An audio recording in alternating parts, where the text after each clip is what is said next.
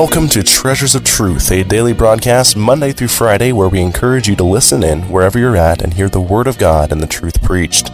Treasures of Truth is a ministry of Treasure Valley Baptist Church in Meridian, Idaho. And this week we're airing a message entitled Relation Between Justification and Regeneration.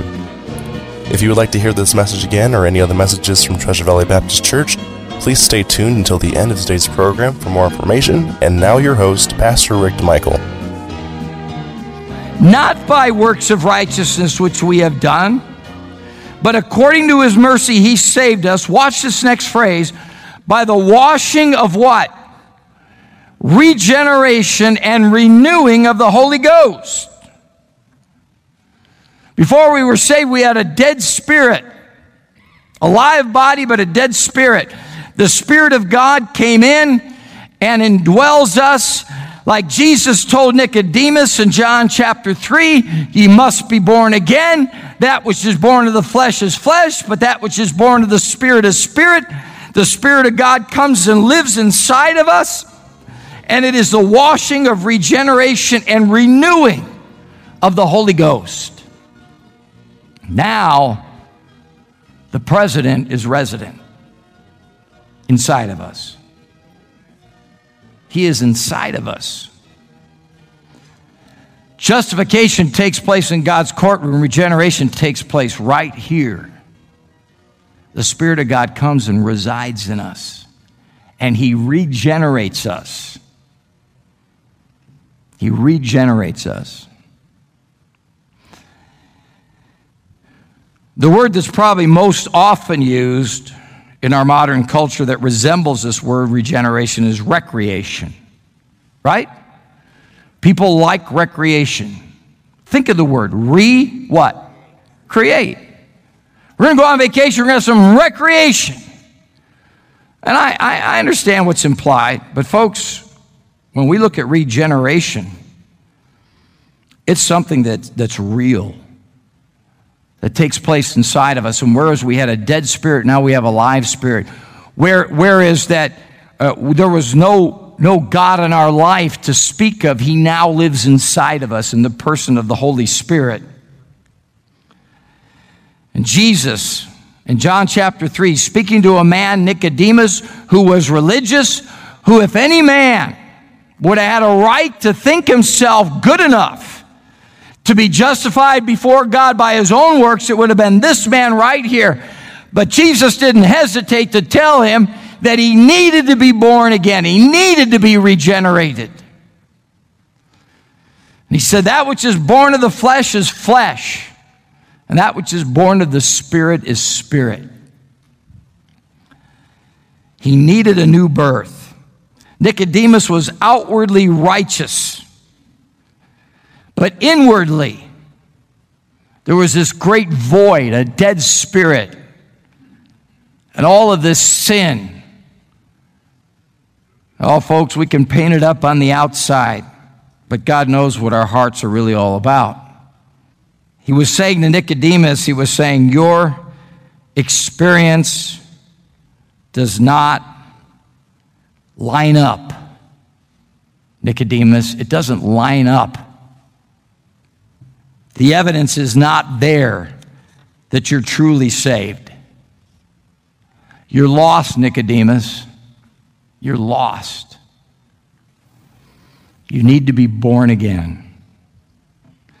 Let's go back to Titus chapter 3. And let's watch Titus tie these two doctrines back together.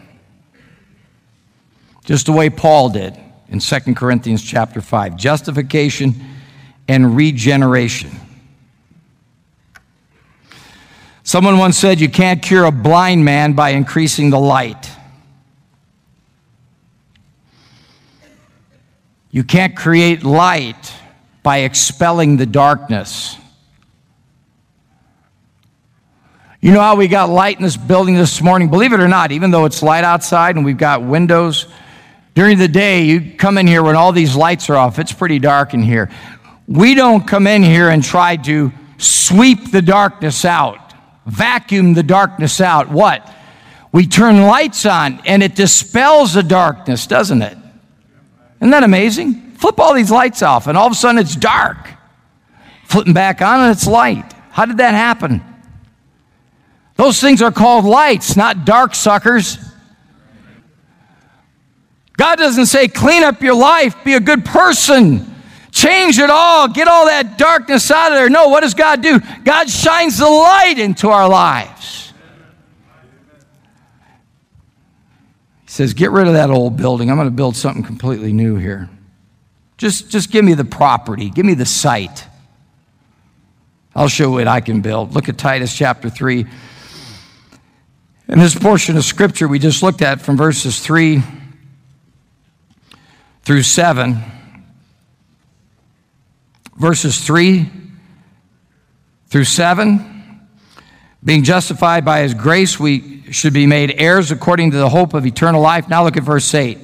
This is a faithful saying that these things I will that thou affirm constantly, that they which have believed in God, they've put their faith in Christ, they've been justified by faith, might be careful to maintain what?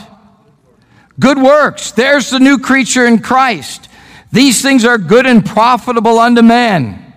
Take your Bibles and turn to 2 Peter chapter 1. And Peter talks about the divine nature. The divine nature. 2 Peter chapter 1.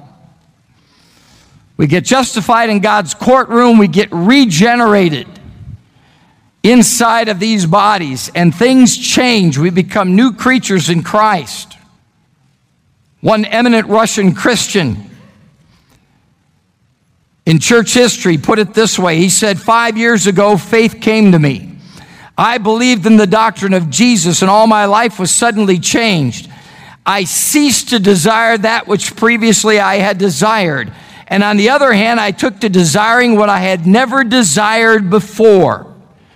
That which formerly used to appear good in my eyes appeared evil, and that which used to appear evil appeared good. You know what that's evidence of? A changed life. And that's what the Lord does. 2 Peter chapter 1. 2 Peter chapter 1 and verse 3.